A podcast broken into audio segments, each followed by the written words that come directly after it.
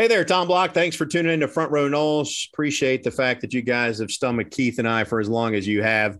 We enjoy bringing the show your way and appreciate your patronage. Want to remind you, by the way, that the season ticket renewal deadline is rapidly approaching. It's in mid April, April 15th. If you haven't renewed your season tickets for football, go ahead and do so for the 2022 season. A lot to like based on what we've seen so far at spring practice. For all the information, go to seminoles.com backslash tickets.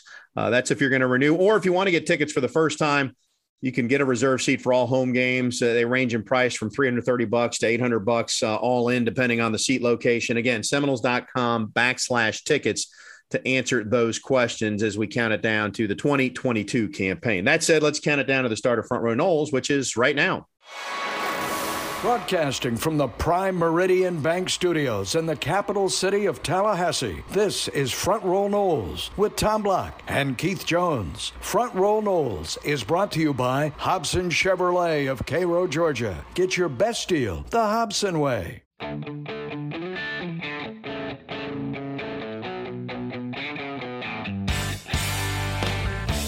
Good day, everybody. Tom and KJ back with you. Welcome to Front Row Noles. Keith, it is good to see you, sir. It is good to be seen. Good to be seen. How how goes things? Well, the ACC still standing as we record. Next week is the ACC kickoff meeting. I think. Will we be standing after that? How about this? You know, you and I went to that for a lot of years, Keith, and the commissioner always gives the State of the League address, and it's basically a bunch of fluff. I mean, it touts how many conference or national championships the league won last year and number of academic All Americans. Not to say that's unimportant. What if the ACC commissioner stood up next week and just said, I'd just like to start and say, uh, this is our last ACC kickoff. Uh, nine teams have abandoned ship. And uh, it was fun while it lasted in my year and a half since I moved over from Northwestern. Well, the only thing that comes to my mind, remember the one time when the skipper from ESPN showed up, and that was about as big a hullabaloo as had happened during the quote unquote commissioner address, because uh, Swofford, you know, historically played everything so close to the vest. So, yeah, if they got up there and said, uh, This is the last time we're meeting like this, and oh, by the way, we're not moving to Charlotte, and we've got our for sale and or for lease sign up on the building there in Greensboro. Y'all have a nice life. I don't think so. This is the typical pattern. Everybody gets shocked when there's a big announcement like USC and UCLA. And so everybody thinks all these other moves are imminent. And we go through that for a week. And then everybody says, no, everybody has decided to let things breathe. Nobody's going to make any rash decisions. And so then we forget about it because the season starts. And then seven months from now, some random Tuesday in February, word will leak that such and such school is going to this league and such and such school is going to this one. I don't know how the the I I do, and we've talked about this. FSU is going to land fine. I just don't know where, and I don't know how the grant of rights issue gets solved. You mentioned John Skipper. Did you listen to that podcast uh, from last week? I think I sent you a link on it. He was I on did. Dan Le Batard shows. Yep uh, the Cliff Notes for those. So John Skipper is the former ESPN president. I, I found it a fascinating interview. Uh, really, what he talked about is in terms of the networks, they want states and, and cable homes that they don't yet have in their purview. And so his advice to the ACC was go ahead and get somebody in Texas because then you could get the ACC network on in Texas. And even if it's already on in Texas, remember, if it's not in your footprint, you might be getting a quarter per subscriber if it is in your footprint, meaning you have a conference, a school in that in that state, you might go up by 75 cents or a dollar. So it's real money. But you know what it made me think? And this is we're actually going to talk the opposite later today. Jerry Kutz is going to join us and we'll talk about FSU and the SEC. It made me think though that the Big Ten has much more to gain than the SEC by adding FSU in Miami. Even though the Big Ten network's here in Florida, if you go ahead and add those as conference schools and you get a dollar more times however many cable households there are in Florida, that's big dollars. And it's the same rationale they use to just go get USC and UCLA for California, the most populous state. Florida's got 21 million folks. I'm not saying that's happening. I'm just saying if you actually listen to that interview with John Skipper, you you think that might be where FSU lands. The paradigm shift for all of us is that we associated membership in the conference with either geographical or like minded institutions. Well, those two parameters are out the window. you can talk all about uh, the designation of the universities and who they belong to. You can talk all about, I mean, if you look at it right now, you got Rutgers and USC and UCLA in the conference. That's already happening. So the geographical thing and the like minded uh, thing are both out the window. All that matters is that footprint and, and the key part of it is going to be as we get into the negotiations about the playoff and where Notre Dame fits in, all of that will come together quickly, but it's not going to come together anytime soon. It'll just happen quickly once the dominoes start falling. Plenty more time to talk about that. Again, Jerry Kutz will join us later on. The Osceolas uh, published a story on FSU and its history with the SEC or without the SEC, as it were. I guess that'd be more accurate right now but we look forward to that conversation. But we're going to talk baseball first and foremost. Link Jarrett's going to join us in our next segment, the new head baseball coach at FSU, former uh, broad. I'll, I'll go ahead and claim this. Maybe I'll put it on my resume. Former broadcast colleague of mine. I think I did at least at least three games with him. I don't remember if I did more than that, but there was one year he was broadcasting between his playing days and his coaching days. And uh, we'll we'll walk down memory lane with him about that. Link joins us next. Stay with us here as we're just getting started on Front Row Noles. Some battles are worth fighting they build character and teach important lessons. Other times, the more we resist, the longer we stay stuck. When a simple change would change everything. Is your bank holding you back? Try my bank, Prime Meridian Bank. Changing is easy. We'll show you how. Prime Meridian Bank. Tallahassee, Crawfordville, and on the web at trymybank.com. Member FDIC. Hey folks, Austin Hobson with Hobson Chevrolet Buick in Cairo, Georgia. And we're celebrating the 4th of July all month long. So whether it's red, white, or blue, we've got the right one for you. With new vehicles arriving daily, we have a great selection to choose from, like this 2022 High Country with a 6.2 liter V8, this 2022 Buick Enclave Avenir fully loaded, or the new body style Chevy RST, and the best selection of premium vehicles in North Florida and South Georgia. Buy your new or used vehicle the Hobson way. Front Row Noles is presented by Hobson Chevrolet of Cairo, Georgia. Get your best deal the Hobson way. Now back to Tom and Keith. Welcome back to Front Row Noles. Tom Block, Keith Jones back with you. Really uh, pleased to have the new head baseball coach at Florida State, Link Jarrett, join us. And uh, Keith, you made the point before we started: is a coach ever on vacation? But Link's Link's got a lot of things going on. Uh, one of them is is recruiting and, and taking over the Florida State program, but another one is getting his family resituated in Tallahassee. First and foremost, Link, how are you? I'm doing great. Yeah, the the moving pieces right now are very many, and we're trying to line this up. You know, we almost have our staff on board, and that's obviously huge um, and then the scheduling, trying to complete the 23 schedule, 24, 25. You know, the facility field work that's going on, um, trying to get the field resurfaced, which hasn't been done in a long time. And Michael Alford was on board with, they had already started that. So we have all new sod going in and some other accents to the, the aprons and whatnot. So it's a lot. Um, and then the recruiting never ends. So, you know, you have the, some of the movement with the portal, and we know the draft is looming. It, unfortunately, that draft is so late in the summer that it, it gets tricky on all of us in college baseball. But those are the things you you deal with. Um, and you know, I have one son that just graduated from NC State. My daughter is going to be a junior in the University of Alabama, so we're trying to get everybody situated for their next round, and uh, it's wide open.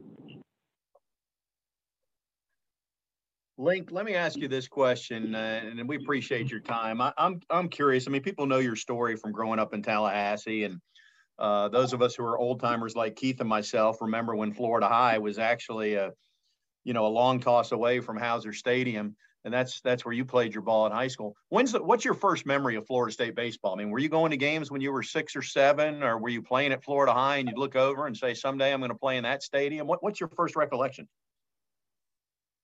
It was going to camp. Like we used to have camp at Levy Park, and um, I would go out there. I don't know how many weeks in the summer we spent at camp, and the players worked the camp, and it was just fun. Like I remember I remember that. And my parents would take me to games, and my my dad played there way back when, and so we would go to games. But I was running around the whole time, and then occasionally, when you're young, you sit there and watch games, and um, I clearly did that. But those camps, like I, I really, really remember those camps, and gosh, if I I'm I'm gonna screw up the names of who actually worked it, but the players, Doug Treadway and man, Jay Keeler. I just remember guys that I spent a week with, and I thought it was the coolest thing. And the the old snow cone truck would roll up, and and he would pump those snow cones out, and I thought that was just the end of camp. We had a blast, and Coach Martin was running around, and that's what I remember. And then you know, as you as you get a little bit older, and you know, you're playing in Tallahassee, I think what kid in Tallahassee doesn't have a vision of wanting to play at FSU? I think everybody does. So that's uh, where it started. But honestly, those camps at Levy Park, that was my first memory, and it was it was great. And we'd break out the hoses and slide and have sliding competitions and all the little things that were built into making the camp fun. Uh, I, I loved it. And those the players, you, you realize looking back what an impact the players have on the young kids, and I think that's a big part of the program. I think I was struck by a comment you made in your introductory uh, press conference when you said, I mean, when I go back to Campbell Stadium, having played football there, I look around the Campbell Stadium and I say, you know, what what happened and where. When you walked into Howser after being named as the head coach, you immediately talked about you weren't looking at what had happened there. You were looking at what needed to change. How big a paradigm shift was that for you? Well, I've coached at what seven or eight places, and you know the last three, I, I was charged with trying to to build something. And Florida State is clearly in in a good position, you know, with the players. I, I haven't assessed with my own eyes everybody on the field yet, but um, you know, you're you're trying to think of what can I do to make this organization better. That's and some of it's facility, some of it's office structuring, some of it's recruiting tactics and player profile and the things you're looking for um, to put your own stamp on what you think the team needs to do to, to win at a very high level. So I'm, I like reflecting on what I remember about playing there. And quite frankly, my friends are the thing I remember the most the locker room and the dugout and the guys, and you remember some of the games and certain plays and whatnot, but it's more the feeling for your teammates and, and your buddies. Um, I, I guess I think about that. And now the business side of this is how do we move this forward? Like I, it's it's a lot in the portal and the transfers and the draft and the grad transfers. You're kind of so focused on what's next, what's next, what's next that you you don't look a lot at the past, you're trying so hard to focus on the trajectory because quite you don't have time to do too much of anything else. You mentioned your buddies, Link, and everybody's aware, I think, if they're listening to this show, certainly that you grew up at different schools, but same baseball circles with Mike Martin Jr. and you played with him at FSU. He was your roommate. And so it's a little bit of an awkward situation in that uh, uh, I, am sure he's happy for you, but disappointed for himself, and you're disappointed for him, but happy for yourself. Uh, the way this landed, I, am just curious, you know, if you've had a conversation, I'm sure you have with Meat and and Eleven, and what you can share about any conversations you've had since taking the job. Meat and I had a very productive long phone call as this was coming down to the wire for me, and you know, we were back from Omaha for 24 hours, and this all transpired after the College World Series for for me. Um, and when I felt like this was something that was going to happen, I I talked to me, and we had a very emotional, good talk. We're friends. We're close friends. Some of the most intricate baseball conversations I've ever had came in our house we lived in in college. I mean, we, all four of us, Kevin McCrae, Brian Harris, Jr., and myself, we lived together. And there was a lot of baseball discussion, and I'll never forget it. And um, the, the entire Martin family has been close to me since probably the late 1980s. So um, I felt awful for what happened. Um, I, I didn't dig into what happened. I, I, I was in a super regional in Omaha and I didn't see this coming. So Meat and I talked about it. We're very close. And a couple nights ago, I went out and I visited with Coach Martin and Carol, and the conversations were great. Um, I, I respect Coach Martin like no other.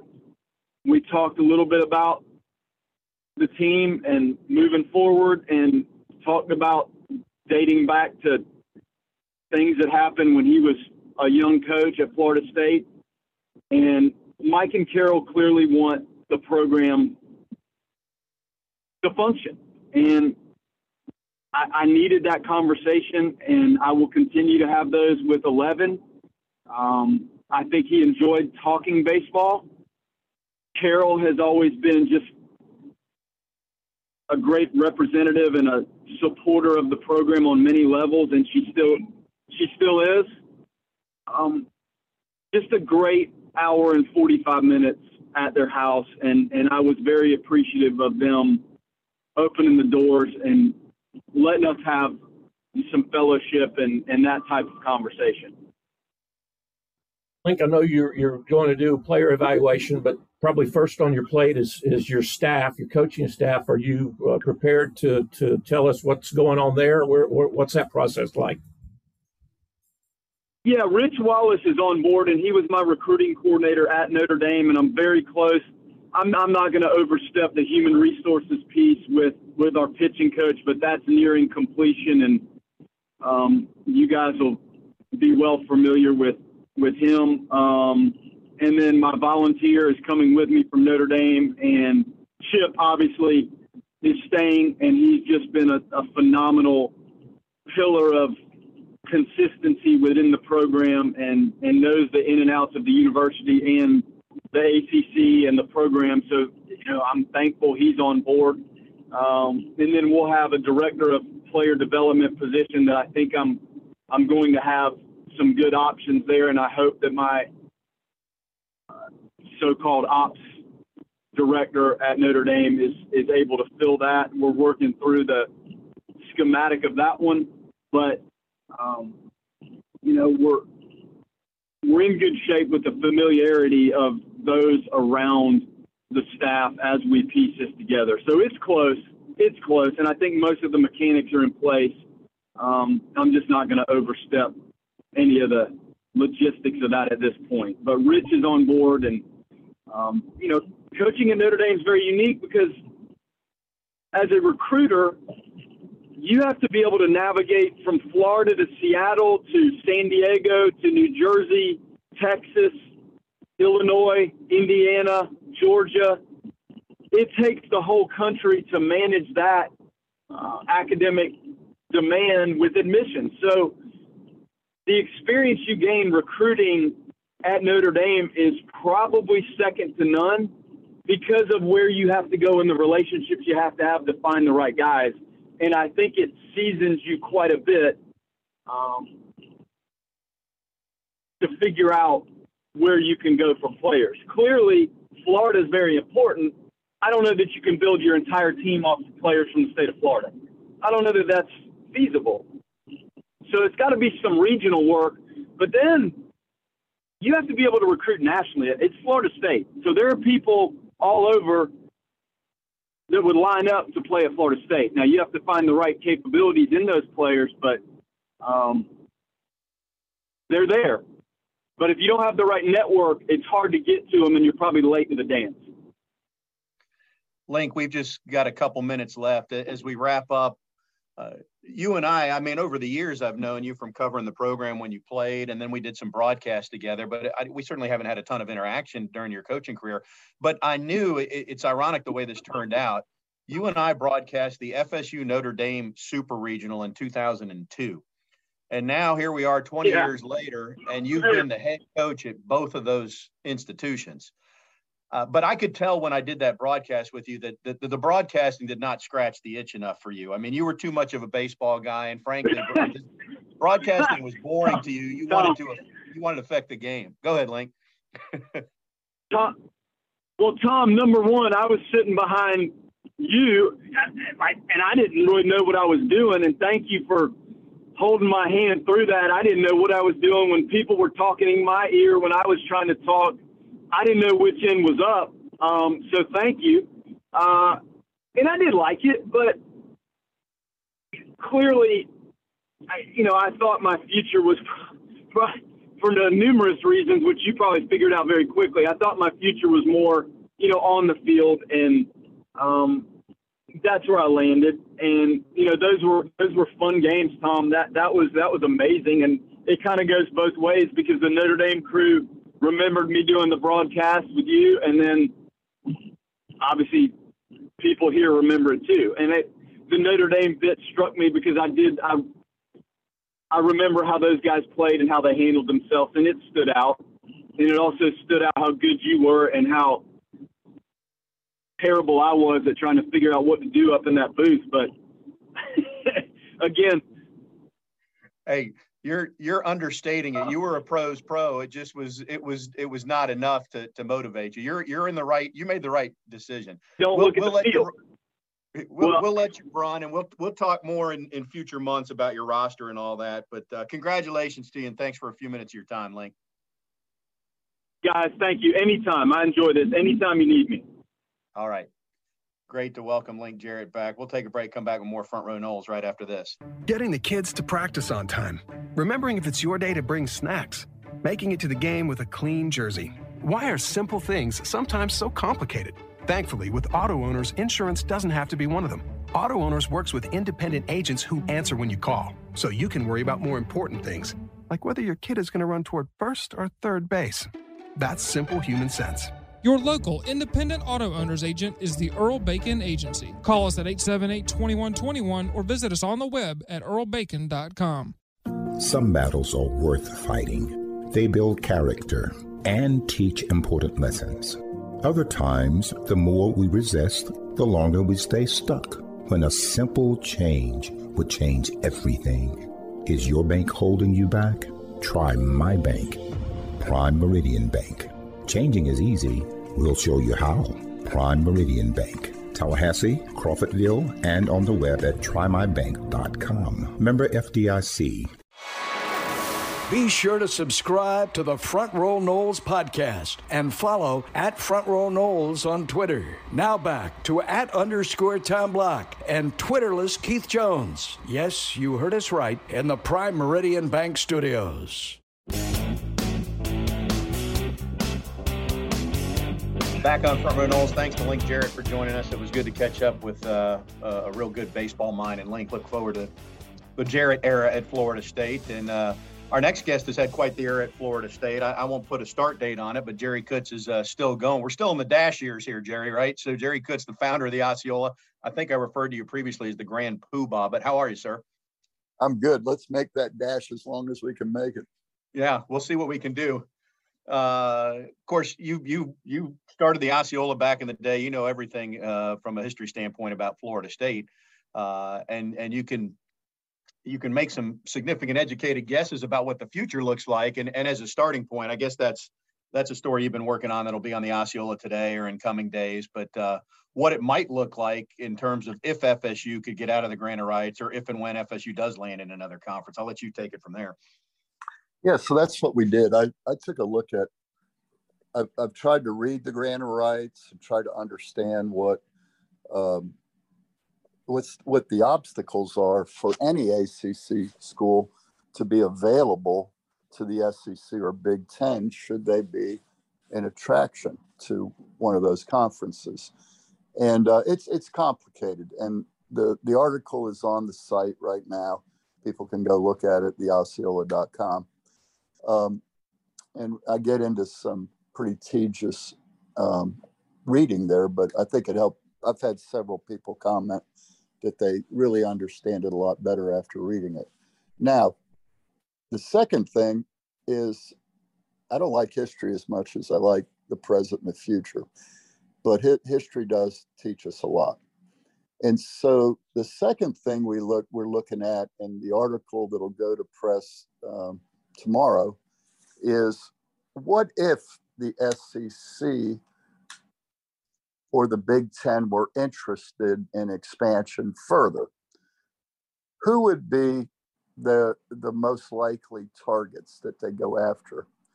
And so I looked at Tom. I looked at everything from performance with the Learfield Directors Cup.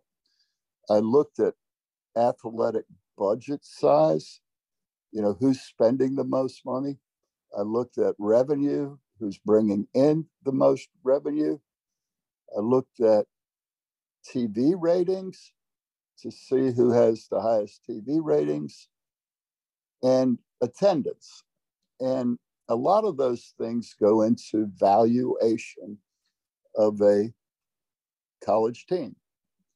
And in every case, in every category I looked at, the top 25 is dominated by either SEC or Big Ten teams. Sometimes 21 of the top 25 will be one or the other of those conferences. And every time there's only three or four schools um, that are not in the SEC or Big Ten in that top 25. In every case, you saw the non conference teams were Notre Dame, Florida State from the ACC, and Clemson from the ACC. They're all in, they fit, whether you're talking Big Ten or you're talking SEC. And I think our fans might find this article kind of surprising because FSU is spending money like they're an SEC team. They're performing like they're an SEC team, and uh, um, or Big Ten team. And so, yeah, Florida State, I think, uh, fits what those kind of conferences are looking for. Jerry, one of the things that Tom and I have been talking about is that when you talk about history, um, you know, you talk about does a, a, school fit in the conference? You talk about geographical things, uh, rivalries. The unfortunate part of today's world, however, is those aren't as meaningful as they once were. I mean, it's the footprint. You hear over and over and over again. It's the footprint. And the SEC is in Florida already, but the Big Ten technically is not. Might that be another way of viewing this. Yes, I mean, and look at, at just to your point, Keith, is why did they go get USC and UCLA? You know, it, it's there is some history there because of the Rose Bowl, but goodness gracious, that's all the way out yonder. Um, and so, yeah, I mean, if if the Big Ten wants to pick up Florida households, and more importantly, I, you know, we used to talk about households, but in reality, advertisers want eyeballs. And so, it, it, you know, Florida, it would be a great state, not for a couple of reasons. One, people in households in Florida watch college sports as opposed to New York. For a second reason, where do all people from the Midwest come to retire? So there's a lot of people that live in Florida who grew up watching Ohio State or Michigan or, you know, even Penn State. So uh, I, I, I agree with you on that. That that it's become a national uh, moment. Uh, and I was talking to an uh, uh an SEC AD today about Texas and Oklahoma coming into the SEC you know, that's exciting for the old SEC members who are tired of playing the same teams over and over again. So bringing Texas and Oklahoma in uh, is exciting for their fans, and it gives them another message for recruiting. To your point, Jerry, I was thinking about the attendance. I mean, the the on the surface answer is if you're in the SEC, boy, you'd have Georgia fans and Auburn fans and Alabama fans. I mean, it would always be a packed house, right? But as I processed the Big Ten, I thought, well, if Michigan came here every four years in Ohio State, exactly what you just said would happen. Their alums from all over the state would come up, and it might be just about the same situation. And then there's a recruiting benefit for the Big Ten if they were actually in the state of Florida. So I don't know how it's going to shake out. I do agree with your your research, though, that FSU appears to be in really good position for whenever the music stops. I think that's the big takeaway right now. Yeah, and for those listeners who are afraid that we're going to get left out, I think this article might um, might might convince them otherwise. I, I, think if the SEC and Big Ten expand further, and you might have read the article uh, written yesterday uh, from uh, down south that um, they they spoke to unnamed sources, college presidents and ads, and the SEC, and the SEC says they're going to hold for now at 16, which I think is, you know, it could be true. Um, and they may be holding at 16 for a couple of reasons. We got football season coming up, and they may want to just take a little break. Or it could be that the schools they most covet, which would include Florida State and Clemson, are, you know, uh, are stuck in grant of rights for the time being. So, um, I, you know, I'm not sure it, when we're going to see the next wave of expansion, uh, but FSU has to be ready for it whenever it is. I think one of the things that we benefit from, uh, though I've, I've, been on the record, on, uh, you and I haven't talked about it. You know, all of the changes that AD Alford has made, I haven't necessarily been in agreement with, but I am in 100% agreement he certainly understands the national landscape. And we're very, very fortunate to have him in the position that he's at to help, you know, President McCullough and the others that are involved navigate and, and know what the options are. Would you agree with that? 100%. And Keith, he's been at Alabama, he's been at Oklahoma, he's been at USC, um, and he's worked with uh, Jim Phillips, who's been a mentor for him. So I think really well positioned. Keith, going back to uh, you and, and, and Tom just talked about is the attendance factor. In this article, I, I take a look at that. And as you know, some of the listeners may know, you know, I worked at Seminole Booster for 19 years, and a lot of that time I worked with our ticket office, and and and I was in charge of ticket priority. And uh, you can hate me for that, but but um, but uh, you know, if Florida State in the even years we have Clemson and Florida in that same year, like this fall, we'll have those two teams. Season ticket sales will increase by about five thousand in those years. Then the next year, your two best games are uh, Miami and NC State. Now we got Louisville in there, but they're not like Clemson, Florida. Those are marquee games, both. And uh, so season ticket sales will taper off a little. When we get Notre Dame in here, and now you have three marquee games, oh boy, you can really sell tickets when you get Oklahoma in here that one time back in 2011, I don't have to tell the listeners what that year felt like. And and you I believe if we could have three marquee games in a year, we would sell out our season tickets, right? Whether it's the Big Ten or it's the SEC.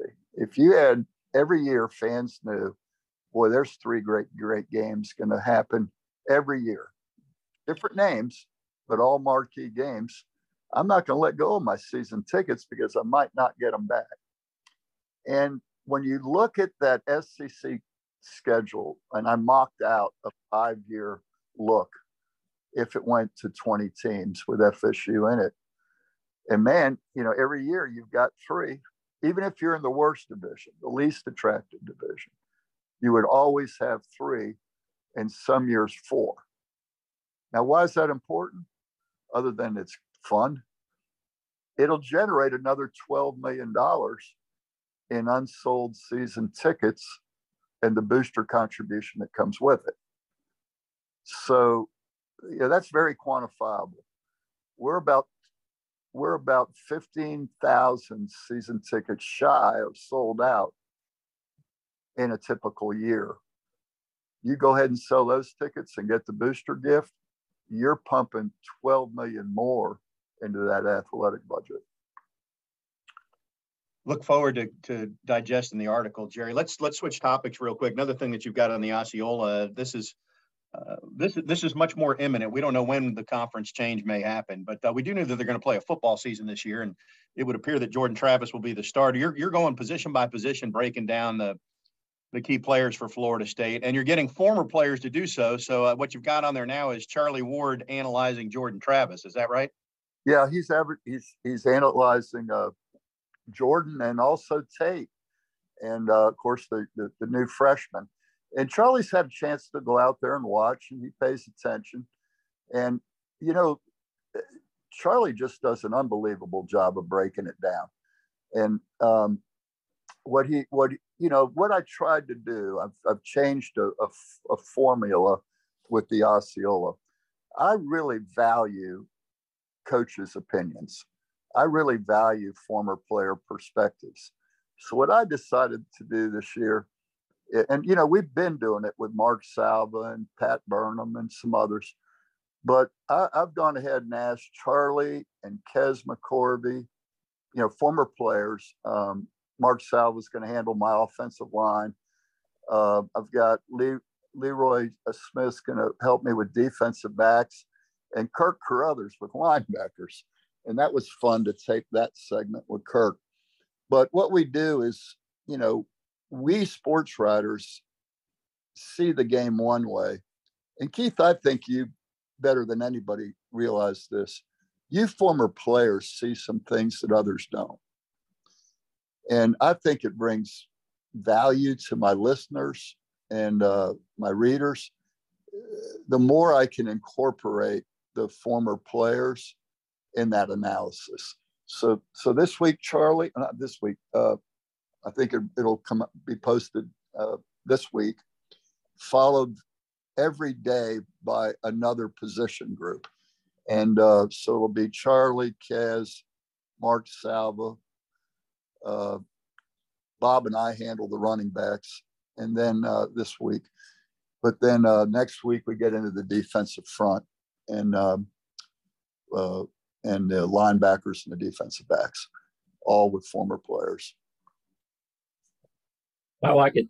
Uh, you know, I, even even those of us that are so many decades removed, um, you know, we have a vested interest. And uh, I think one of the things as we wrap up here that is amazing to me as I've processed stuff, Jerry, is you know, Florida State has maintained that appeal in terms of uh, viewership and interest, even without the type of product that we're used to on the field. What would happen if we were to climb back into that upper echelon uh, of wins and wins and losses?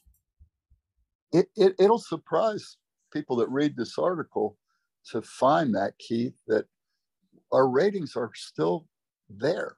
Our um, our uh, attendance, even though it's down by our standards, it still compares very favorably to to many schools in the country, including SEC and Big Ten teams. So, yeah, Florida State's brand is is strong, and I think Tom, you see it with the commitments we're getting. Um, there's something about Florida State that is uh, sticky. Yeah, no question. That's well said. I think it's just the the not knowing uh, the waiting is the hardest part uh, if we want to go rock lyrics, right? Um, Jerry, appreciate your your insight. Right, I love you guys. All right. Take care. Jerry Kutz from the Osceola. We'll wrap up Front Row Noles right after this. Hey, folks. Austin Hobson with Hobson Chevrolet Buick in Cairo, Georgia. And we're celebrating the 4th of July all month long. So whether it's red, white, or blue, we've got the right one for you. With new vehicles arriving daily, we have a great selection to choose from, like this 2022 High Country with a 6.2-liter V8, this 2022 Buick Enclave Avenir fully loaded, or the new body style Chevy RST, and the best selection of premium vehicles in North Florida and South Georgia. Buy your new or used vehicle the Hobson way. getting the kids to practice on time, remembering if it's your day to bring snacks, making it to the game with a clean jersey. Why are simple things sometimes so complicated? Thankfully, with auto owners, insurance doesn't have to be one of them. Auto Owners works with independent agents who answer when you call, so you can worry about more important things, like whether your kid is going to run toward first or third base. That's simple human sense. Your local independent auto owners agent is the Earl Bacon Agency. Call us at 878 2121 or visit us on the web at earlbacon.com.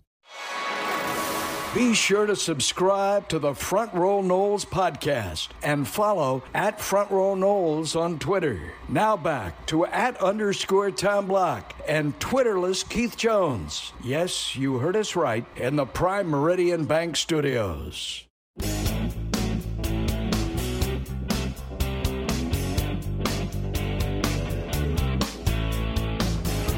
Back on Front Row Noles good content here today between Link Jarrett and Jerry Kutz. Uh, Keith, we can't solve all the issues in the last four minutes, but I appreciate all the legwork that uh, Jerry has brought to the table there. Uh, he he did he did it much more scientifically. I did it over a cocktail and kind of surfed some websites, but I, I, do think when you look at it, Florida State. This is why I feel comfortable or confident that Florida State will have a seat at the table. They they really are. Uh, it's the schools that that Jerry mentioned are at the top of the very short list before you go further down and get to some others. And as we mentioned earlier, and I don't know how many of our listeners would agree with this, I, I don't think we're going to see this thing move in 2022 for some of the reasons Jerry talked about. The season's almost upon us. I think everybody wants to digest a little bit.